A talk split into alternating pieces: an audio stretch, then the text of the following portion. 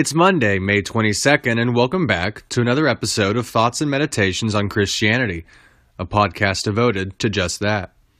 Today, we continue our look into the differences between the early church and the 21st century church. This week, we turn our attention to the church of today.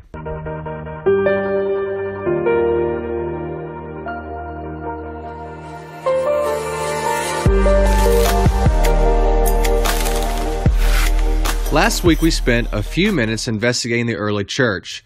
What made it tick, and why was it so successful?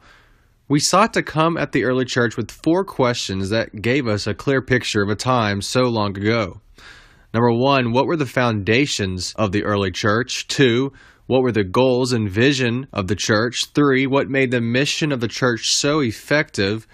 And fourth and finally, what characterized these early Christians? We'll use these same questions as we continue our church series this week and change gears, moving the timeline nearly 2,000 years forward. This week, we will focus on a mere diagnosis of the modern church, not prescriptions, which will be elaborated upon next week. While this may be a somber, frustrating, and possibly even disheartening post, in order to fix the problems facing our current church, we must be aware of the problems themselves. Ignorance and blindness are often the worst enemy of effective change. I seek to reveal the serious problems and hope that these problems can be fixed and we can, as a result, enjoy a more united, universal church with one goal in mind, the glorification of the triune God. I believe it must be said that these diagnoses are not an all-inclusive statement on all churches. In fact, many churches today are living out the gospel with remarkable steadfastness and love, and are prime examples of a world-changing faith. These are the kind of churches that Paul called for those many centuries before, but we cannot be blind to the fact that for as many God-glorifying churches are out there, there are as many man-glorifying churches as well. So this post seeks to analyze the problems of the man-glorifying church in hopes that the universal church will be strengthened. For clarification purposes, whenever, quote, modern church or, quote, 21st century church is mentioned, rest assured that I'm referring to the man-glorifying church. So as we begin, here is one piece of advice I would offer. Don't assume that your church is a God-glorifying church. So number one, what are the foundations of the 21st century church? If the foundation of the early church was Jesus Christ, then we can safely assume that the foundation of the modern church is not. In fact, instead of the firm and steady foundation found in Jesus, the 21st century church has made its foundation on something far more unsteady and unreliable, man. Few man-glorifying churches would openly admit this or even be knowledgeable of the fact, but a quick look at a church's vision, goals, and practices would undoubtedly reveal this issue. The worship of man can be deceptive, and often these churches worship man while under the delusion that they worship God. It is a sad fact indeed, but it is the reality of so many churches today. The vision of these churches is eloquently worded in favor of God, but the practical carrying out of that vision is utterly in favor of man. The practices of these churches are proudly done in the name of God, but the heart bears witness to the contrary. A man-glorifying church can result in two different yet similar outcomes. One, the church in question struggles to grow while doubly struggling to create a presence in the community. Or second, the church seemingly grows exponentially, looking very successful in terms of worldly success. But in actuality, the church is just as man-glorifying as church number one. If God is not the center of the church, something else will be, and that something else will always be man. Secondly, what are the goals and visions of the 21st century church? If the foundation of the modern church is man, then it is safe to assume again that the goals and visions flow from man as well. The vision of the 21st century church is an easy one to diagnose, the glorification of man, but the goals are somewhat harder to see without proper analysis. Let's look at just one goal of the man-glorifying church, the goal of comfort. Americans love comfort.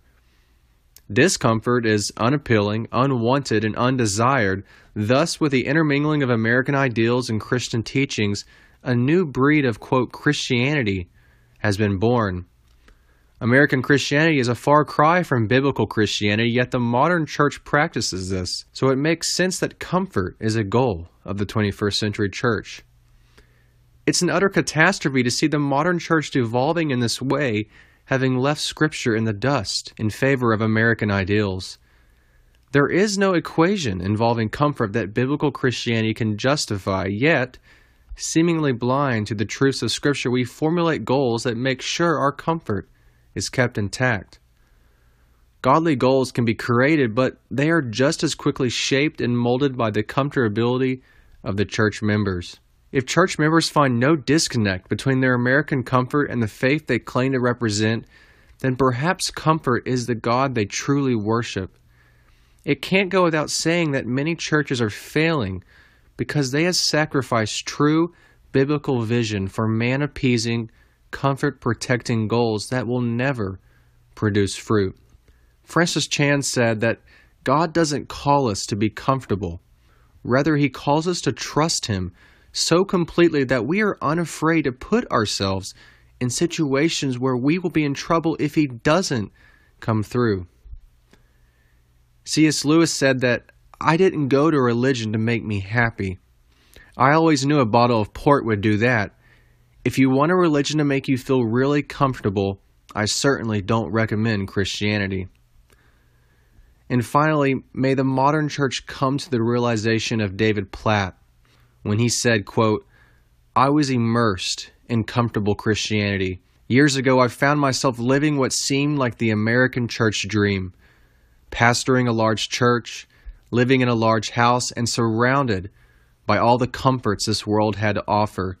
But inside, I had a sinking feeling that I was missing the point." End quote. Thirdly, what makes the mission of the 21st century church so ineffective?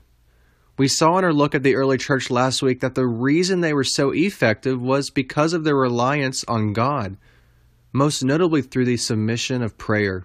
But on the flip side, the modern church is quite ineffective in carrying out the Great Commission.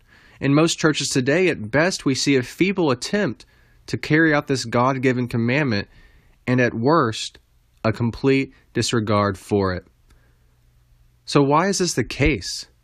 Firstly, because the man-glorifying church is content to let man-created programs do all the work. The church ceases to allow God to do the work, ceases to submit to the sovereign working of the Holy Spirit, and takes matters into its own hands. If a church says that God saves, yet operates as if man saves, the church will always be ineffective. And secondly, a church that focuses inward and not outwardly will always be ineffective. At some point in church history, it became acceptable for the church to become a bunker to escape the world instead of a command center to go out into it. This ought not to be so. To quote rapper Propaganda, quote, "They say the places we venture a Christian shouldn't dare. Homie, that's not holiness, it's fear. You're scared. I swear, I won't sin by osmosis. No, I've got a blood-bought prognosis." End quote. What's he trying to say here? I think he's saying that the fact that the church was never intended to hunker down and hide away from the world. Quite the contrary, actually. We are to be in the world, but not of the world. The church cannot forget this. The modern church has become afraid to get its hands dirty out of some sense of holiness and self-righteousness. The modern church has become so pharisaical that we look nothing like the God we claim to represent, and only a true analysis of the gospel will uncover a much different line of attack. And fourthly and finally, what characterizes 21st century Christians? I must point out that I use the term Christian lightly here. I'm not saying that the problems that are about to be addressed are not an issue for true Christians, because we know that Christians are not perfect, but a Christian with a lifestyle characterized by these problems must seriously look at their life and ask the tough question, am I a child of God? So we find our diagnosis of the modern church in the 3rd chapter of Revelation. In the letter written to the Laodiceans, much is said of their spiritual condition. Let us read this passage in question. Quote, "I know your works. You are neither cold nor hot. Would that you were either cold or hot. So because you are lukewarm and neither hot nor cold, I will spit you out of my mouth. For you say, I am rich, I have prospered, and I need nothing, not realizing that you are wretched, pitiable, poor, blind, and naked." End quote. With this passage in mind, I offer 10 characteristics that describe 21st century Christians. Number 1, they are comfort-seeking rather than God-seeking.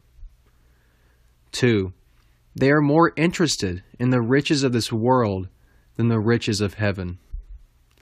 3rd, they are self-sufficient. 4th, they are never content. 5th, they are consistently spiritually inconsistent. 6th, they seek the approval of man rather than God. 7th, they worship the creature rather than the Creator. 8th, they have a lack of love for the Word of God. 9th, they forego repentance. And 10th and finally, they live a life of hypocrisy. When you look at this list here and then compare it to the list from last week, you start to see how stark the contrast is between the two eras. The diagnoses given today may seem bleak and depressing, and that's because they are. But a restoration and reformation could be right around the corner. Next week, in the final part of this series, we will speak to this point. Hope is not lost.